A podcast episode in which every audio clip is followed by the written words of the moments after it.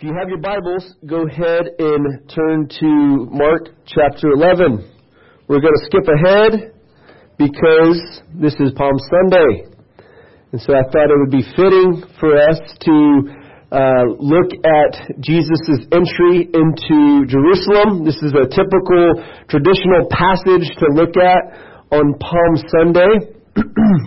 uh, traditionally, this has been the beginning of Holy Week or Passion Week for, for centuries, the church has focused in on Jesus' last week of life here as he uh, embraced his cross, as he went into the Jerusalem to the Passover, uh, just knowing that this was going to be his last Passover to celebrate with his disciples, knowing that he had suffering ahead that he was facing. Um, so, Mark chapter 11, the title of this message is Jesus, the meek and majestic King. Jesus, the meek and majestic King. Throughout the Gospel of Mark, we see Jesus doing something interesting uh, with with those who he impacts. He he uh, he tells them oft, uh, oftentimes to not say anything about his messiahship, his his identity, who he is. Uh, but here, in Mark chapter 11, we see just an openness to his identity being spread. Okay? Because he knows that his time is coming soon, and, and he didn't want to, to make, make that happen prematurely. He stayed in step with the Father's timing. Okay? And so he, he rides in. Actually, let's go ahead and read this. now when they drew near to Jerusalem, to Beth, Bethphage and Bethany at the Mount of Olives, Jesus said, uh, sent two of his disciples and said to them, Go into the village in front of you, and immediately as you enter it, you will find a colt tied, on which no one has ever sat. Untie it and bring it. If anyone says to you, What are you doing with this? Say, The Lord has need of it, and will send it back here immediately. And when they went away, and found a colt tied at the door outside in the street. They untied it. And then some of those standing there said to them, What are you doing untying the colt? And they said to them what Jesus had said, and they let them go. And they brought the colt to Jesus, threw their cloaks on it, and he sat on it. And many spread their cloaks on the road, and others spread leafy branches that they had cut from the fields. John tells us they were palm branches, right? Thus Palm Sunday. That were cut from the fields. And those who went before and those who followed were shouting, Hosanna! Blessed is he who comes in the name of the Lord. Blessed is the coming kingdom of our father David. Hosanna in the highest. Verse 11. And he entered Jerusalem and went into the temple, and when he looked around at everything, it was already late, and he was um, out to Bethany with, on, with, with the twelve. And on the following day, when they came from Bethany, he was hungry. And he was seeing in a distance a fig tree in leaf.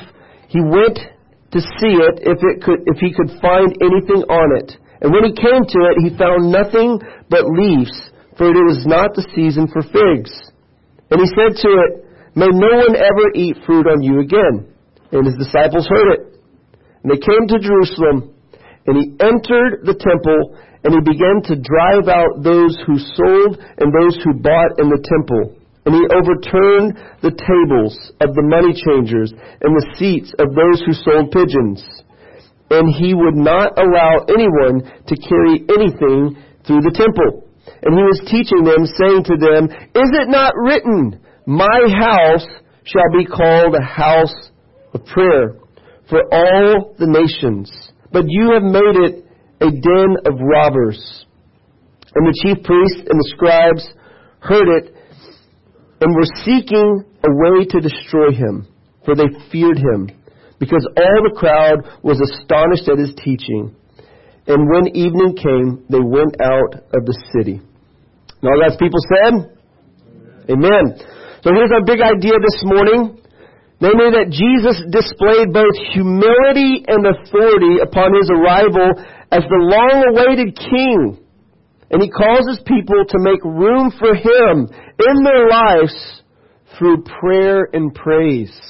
Jesus displayed humility and authority upon his arrival as the long awaited king, and he calls his people to make room for him in their lives through prayer and praise. Jesus is the meek and majestic king. Remember how he described himself in Matthew chapter 11? He said, I'm meek and lowly in heart. And here we see Jesus come riding on not a war horse, but on a donkey.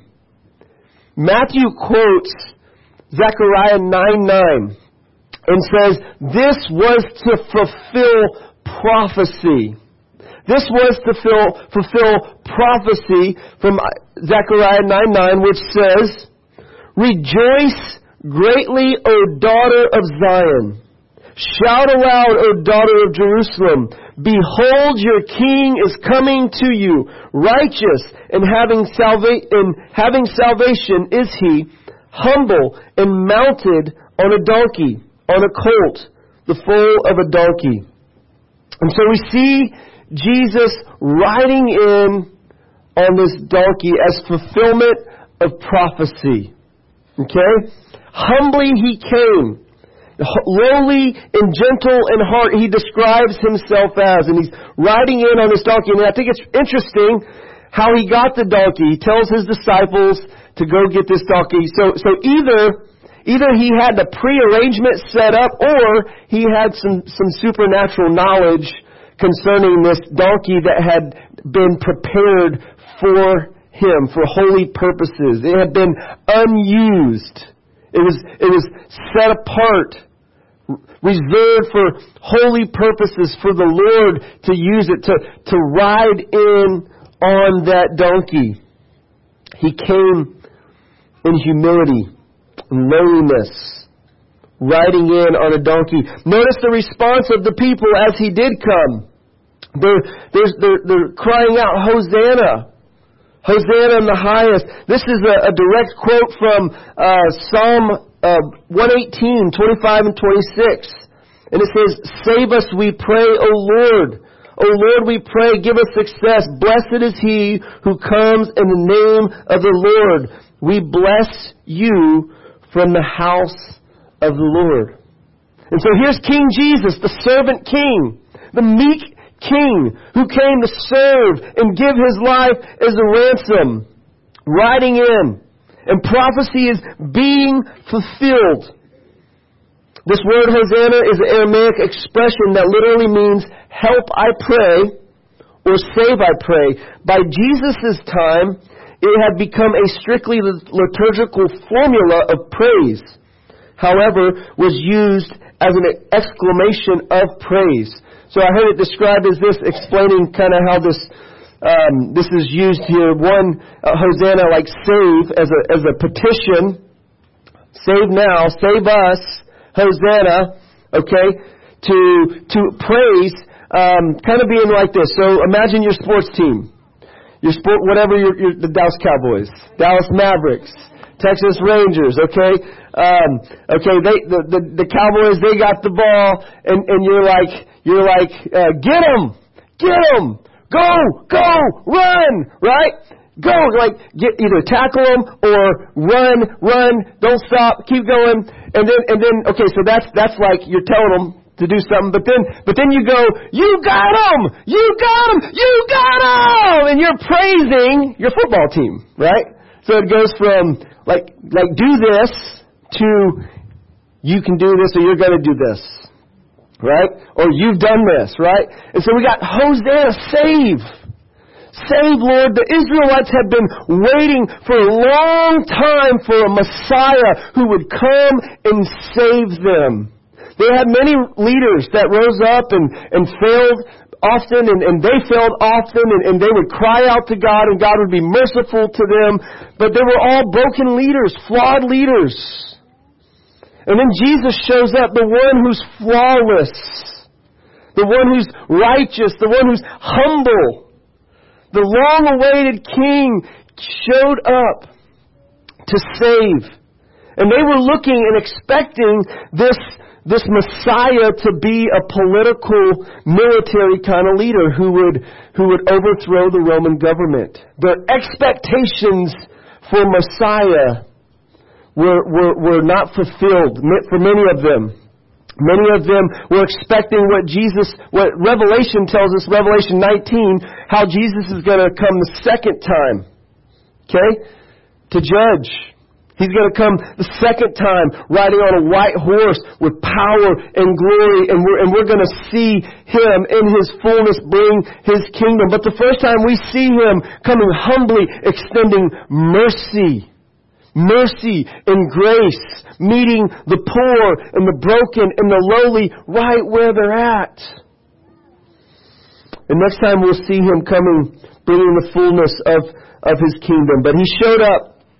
He showed up and displayed his humility. He was riding a borrowed donkey. The creator of the universe was riding a borrowed donkey. Okay, he lived, he lived on very little financially, right? He was he he, he humbled himself. He was born into uh, uh, a, poor family, right? And he lived in obscurity for for for most of his life, and he embraced it. He embraced a humble life. And then we see Jesus uh, displaying his authority in this next section. We see him displaying his humility just riding in humbly on a donkey. But then we see him getting in the temple and messing stuff up, turning tables. All right, now this this must have been an emotional time, by the way, for Jesus, for uh, because we see one this this kind of this high of Hosanna, these praises, and I'm sure that that moment felt really good for him.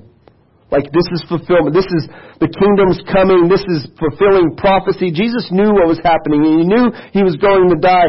Luke tells us that he wept over Jerusalem during this time. Luke's account. By the way, this this story, this the, the entry, the, the triumphal entry as it's called into Jerusalem is in every one of the gospels. Matthew, Mark, Luke, and John. So it's important.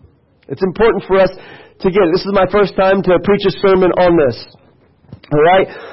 And, and so, so Jesus shows up humbly and he shows up with his authority. Um, now we see him cursing this fig tree, right? Oh, I, let me go back here. So emotionally, he was he was there was this praise. This some, it must have felt really good for, for people to recognize who he was, and he was no longer like, hey guys, tone it down, tone it down, We're, you're going to get us in trouble. All right, you know, my time's not yet. He wasn't doing that anymore. He was openly letting them say what they were saying, implying that he's the king, that he's the Messiah, that he's the one who's here to save. And the Pharisees, when you read the other Gospels, they're like, do you hear what these, do you hear what they're saying? Like, tell them to hush, right? And one of the Gospels says, if, if they don't, then the rocks will cry out, right? Uh, uh, out of the mouth of babes comes perfected praise. He quotes Psalm 8, right? And so, so Jesus, there's this, there's this powerful prophetic moment in history. This is it. This is what Israel's been waiting for. This is the redemption. The Redeemer has come. The King has come. But the expectations that the average Jewish person had were a little bit different of what that would look like. Jesus' kingdom was countercultural, counterintuitive. It was then, and it was still today. Again, the way up is down. The way to life is death. The way to be great is to serve. Right? There's just so many, the first shall be last. There's so many paradoxes in the kingdom of God. And, and Jesus shows up as this humble king, but yet he shows up with authority. He shows up with authority. So there's this, there's this interesting story about the, the, the fig tree where he curses it. Right? So he's hungry. He goes up to this fig tree. It has leaves on it, which should imply, that implies there should be some figs, there should be some fruit, there should be something to snack on on it, and there's not. And so then Jesus curses the fig tree. I don't think just Jesus was like throwing a fit, like like you know, like an immature person, like, well, you know, you, you didn't have what I needed, like a toddler that didn't get their snack, right? I think what theologians point out here that this was an acted out parable. This was an acted out parable. Now think about this, because Matthew and Mark both put these two together. Uh, the fig tree and the temple. Okay? The fig tree and the temple. You see, you see that Jesus walked into the temple and what he saw disturbed him, it angered him. So he was, he was weeping over Jerusalem because they missed the time of their visitation. They didn't realize God had showed up. Many of them didn't. Some, some here were, uh, or many here were, were praising him coming in. Uh, but he wept over the reality that judgment was coming. And, in Luke, Luke 19 tells us. Um, I believe Matthew 23 as well describes Jesus weeping so we got this emotional time. This is it. This is the this is the week. This is it's, it's he's he's moving towards the cross, the grave, and the resurrection, what he came for. And so he walks in the temple. Verse five. It says uh, he entered the temple and he began to drive out those who sold and those who bought in the temple, and he overturned the tables and the money changers and the seats of those who sold pigeons. Now remember, pigeons, oftentimes the poor would, would get pigeons. Like those are like the cheapest thing you can get, right? For a sacrifice. So get a pigeon. You don't have a lamb or cattle or whatever to sacrifice. Just get the pigeon, you know, a couple, you know, just a little bit, you know, if you get. Um, and so uh, he, he, he's, he's come, he comes in and he's disrupting business in the temple in the court of the Gentiles. Okay, this was an area. This is the outer court of the Gentiles, um, outer court of the temple, where where non-Jewish people were allowed to go in. They were allowed to go in, and this was the place. The, the outer court was there so that that those who aren't yet in the community and don't worship the one true God, Yahweh, they don't worship Him. They they can come in and experience God and be shown the way and taught the way. But instead of being met with the presence and the peace and the teaching of God, of Scripture, they're, they're met with business activity, business happening. Okay? Now, I'm sure you've been in market before, and you know how busy and noisy market is, whether it's a bazaar or whether uh, you go, you know, to like uh, in other countries. I've been over in India, uh, Mexico, and just different places where there's just, you know, uh, markets, outdoor markets, and there's just all kinds of stuff going on. It's busy, it's loud. You bring livestock into it. It's it's stinky. It's messy. Josephus, the historian estimated that there was about 255,000 lambs sacrificed a year during Passover week. 255,000 Passover lambs. Okay? So there's a lot of livestock coming through the outer courts of the temple. Okay? A lot of activity, a lot of animals, a lot of business happening. And Jesus is mad about it because it's a misrepresentation of what the temple was to be about. People weren't getting their spiritual needs met there. They were, they were being confronted with business. And Jesus overturns the tables. And notice what he, he what his design and his, his, uh, what he designates his house, the temple, to be called.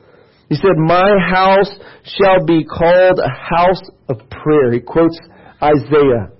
My house shall be a house of prayer, a place where there's communion and connection with God. It's not about making money.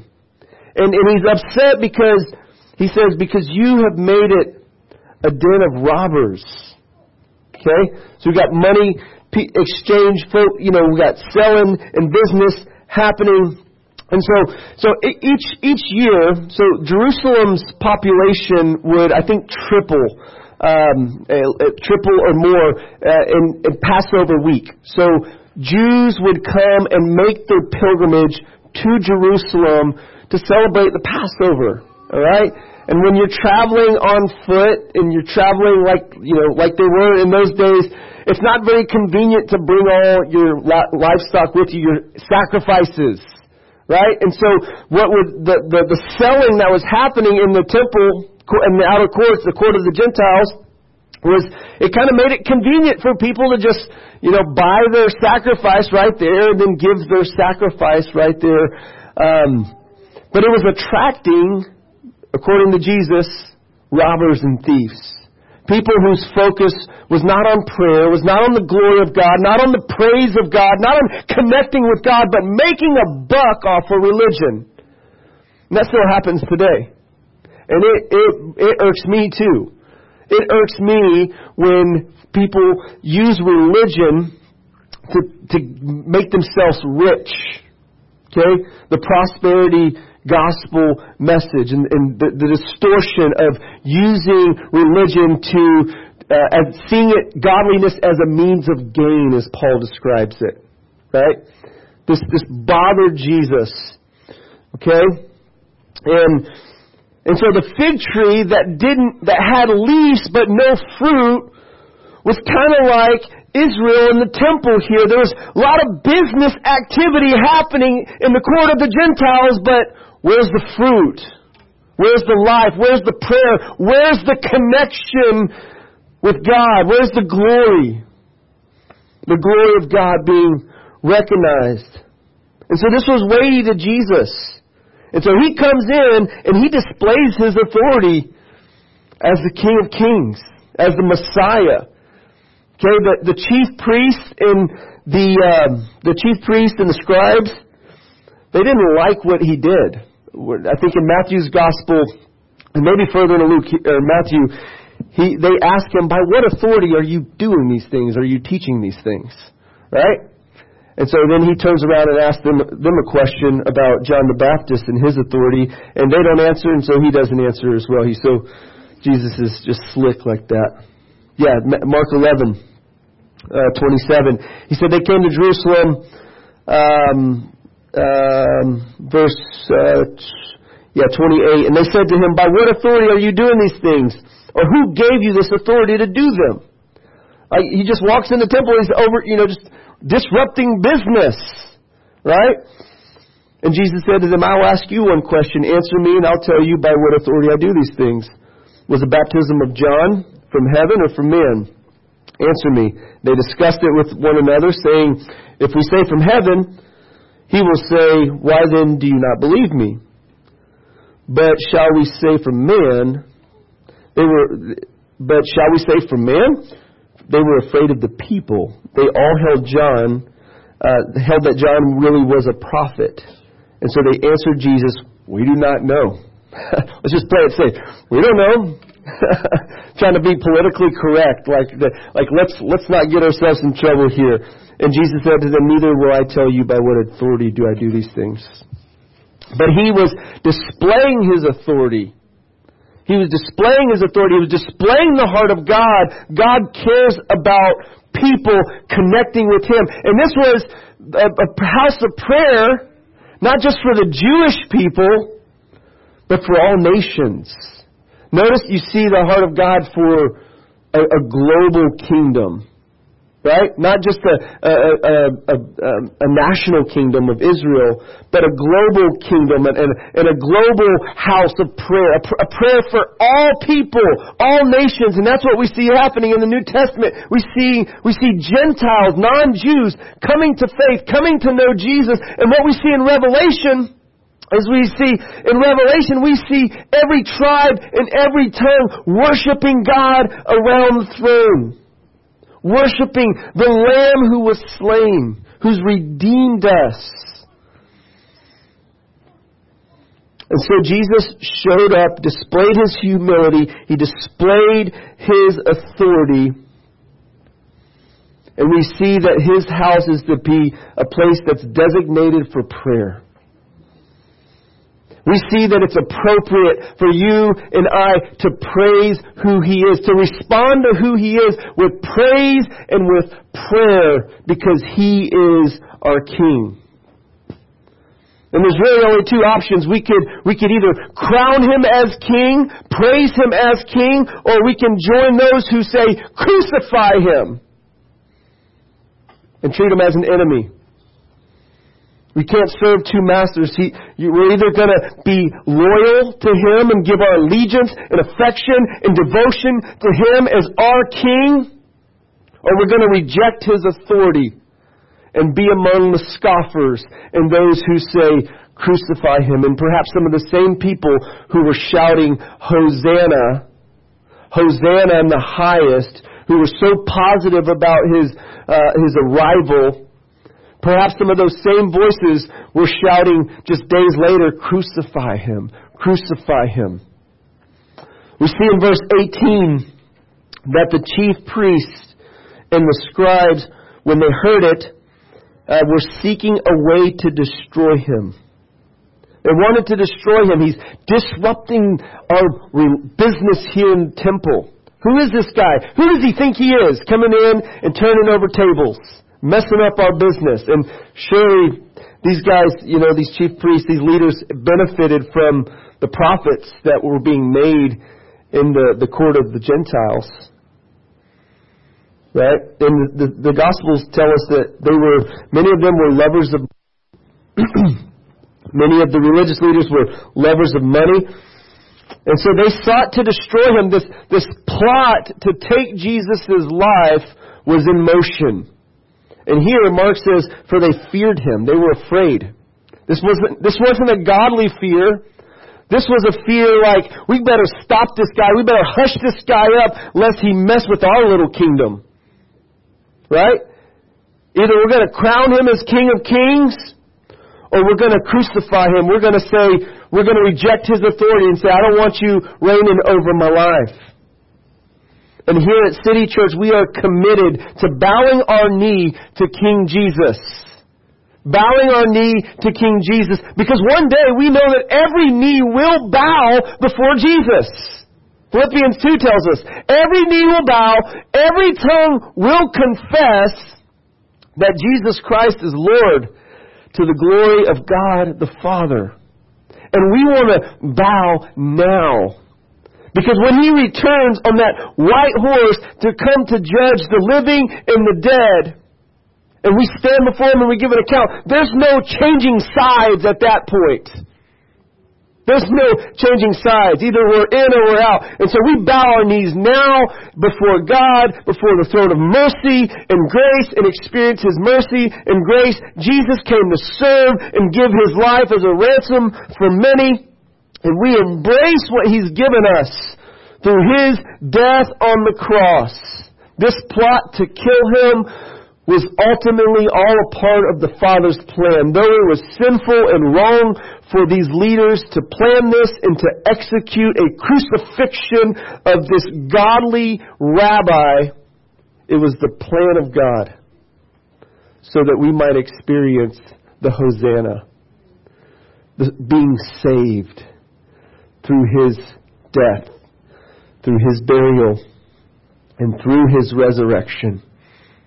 So they feared him because all the crowd was astonished at his teaching. And when evening came, they went out of the city. And so let me let me close here early with just a couple couple of application points. I've already said this. Give King Jesus your allegiance, your affection, your praise, because he is worthy of it. He's worthy of every bit of sacrifice you and I can give. He's worthy of you and I pouring out our lives to Him in surrender, in devotion, giving Him honor and praise due His name. It was right for the crowds to sing Hosanna and, and, and, and throw the, uh, the, the palm branches down before him and, and to, to use their cloaks for the disciples, to use their outer garments as a saddle on the donkey for him and to obey Jesus to go get this donkey for him uh, so that he can fulfill prophecy, right? It was, it was fitting for there to be an allegiance and obedience and, and a praise offered up to Jesus the King because he is the King. And when you don't see him for who he is and his worth, You won't respond like these folks did. You'll respond like the Pharisees did, the scribes did. When you don't see the worth of Jesus. But when you see the worth of Jesus, and you see the authority of Jesus, and you see the beauty of Jesus in the meekness and the majesty, in the humility and the authority, in the love and the power, in the sovereignty and the mercy, when you see him for who he is, it elicits a response of surrender, of allegiance, of affection, and praise. I think those who don't respond like that don't see him accurately. How could we not respond in, in complete surrender to the beauty of who he is, to his goodness, to his kindness, to his love? And lastly, make room for Jesus in your life by being a house of prayer. By being a house of prayer. Let's not be like the fig tree that has leaves and looks like it's fruitful and alive. Let's, let's not just busy ourselves with a bunch of religious activity as if that equals communion with God and fruitfulness that overflows from abiding in the vine. Right? Let us be connected to Him through prayer, slowing down.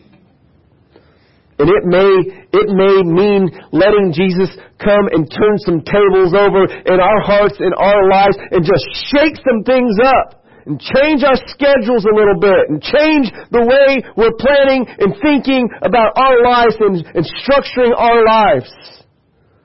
Let's let him come in and do whatever shaking. Clear the stage. I let, there's, an, there's a song called Clear the Stage. Clear the stage. And, and, and the song talks about just, um, you know, not letting the, the, the, the, the spotlight of the stage uh, rob us from communion with God and just talks about staying home and I'm just going to seek God. I'm just going to pray. I'm going to cast down my idols. Clear the stage. Perhaps there's some of, us, some of us that need to do that in our lives. Clear the stage for Jesus. Let Him overturn the tables and let, let Him bring us to a place of just simple prayer, silence and solitude before Him where, where He's all we need and He's enough.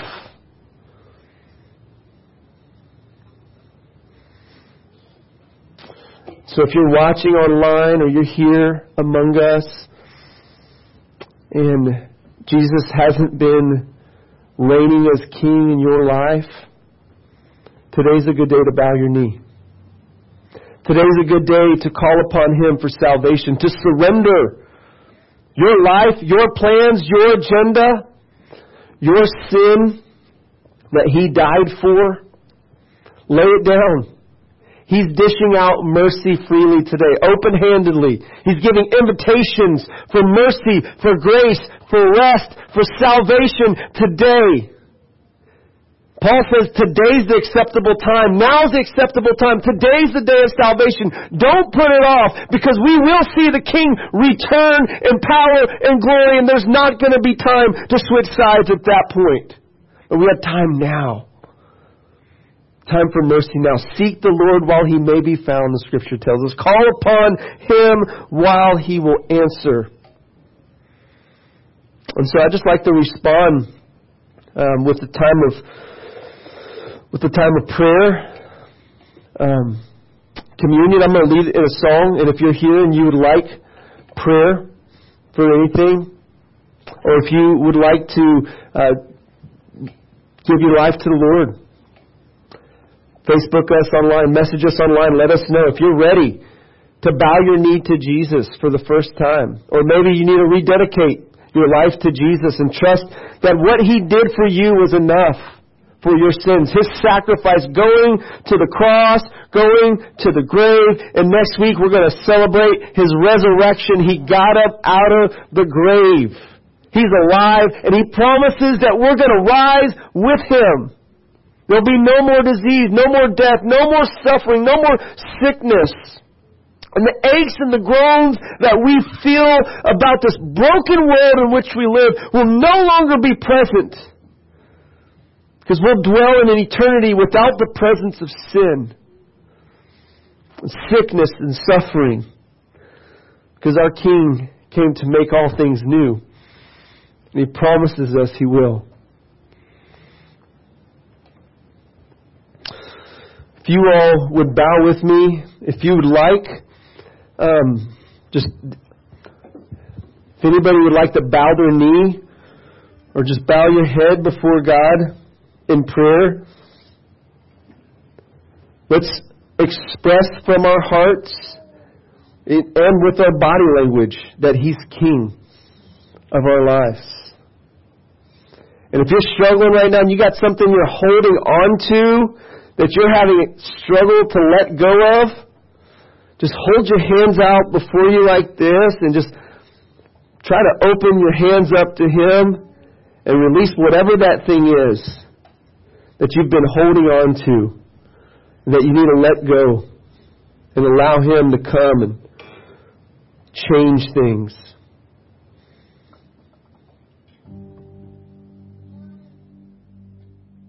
I'm going to lead us in a prayer from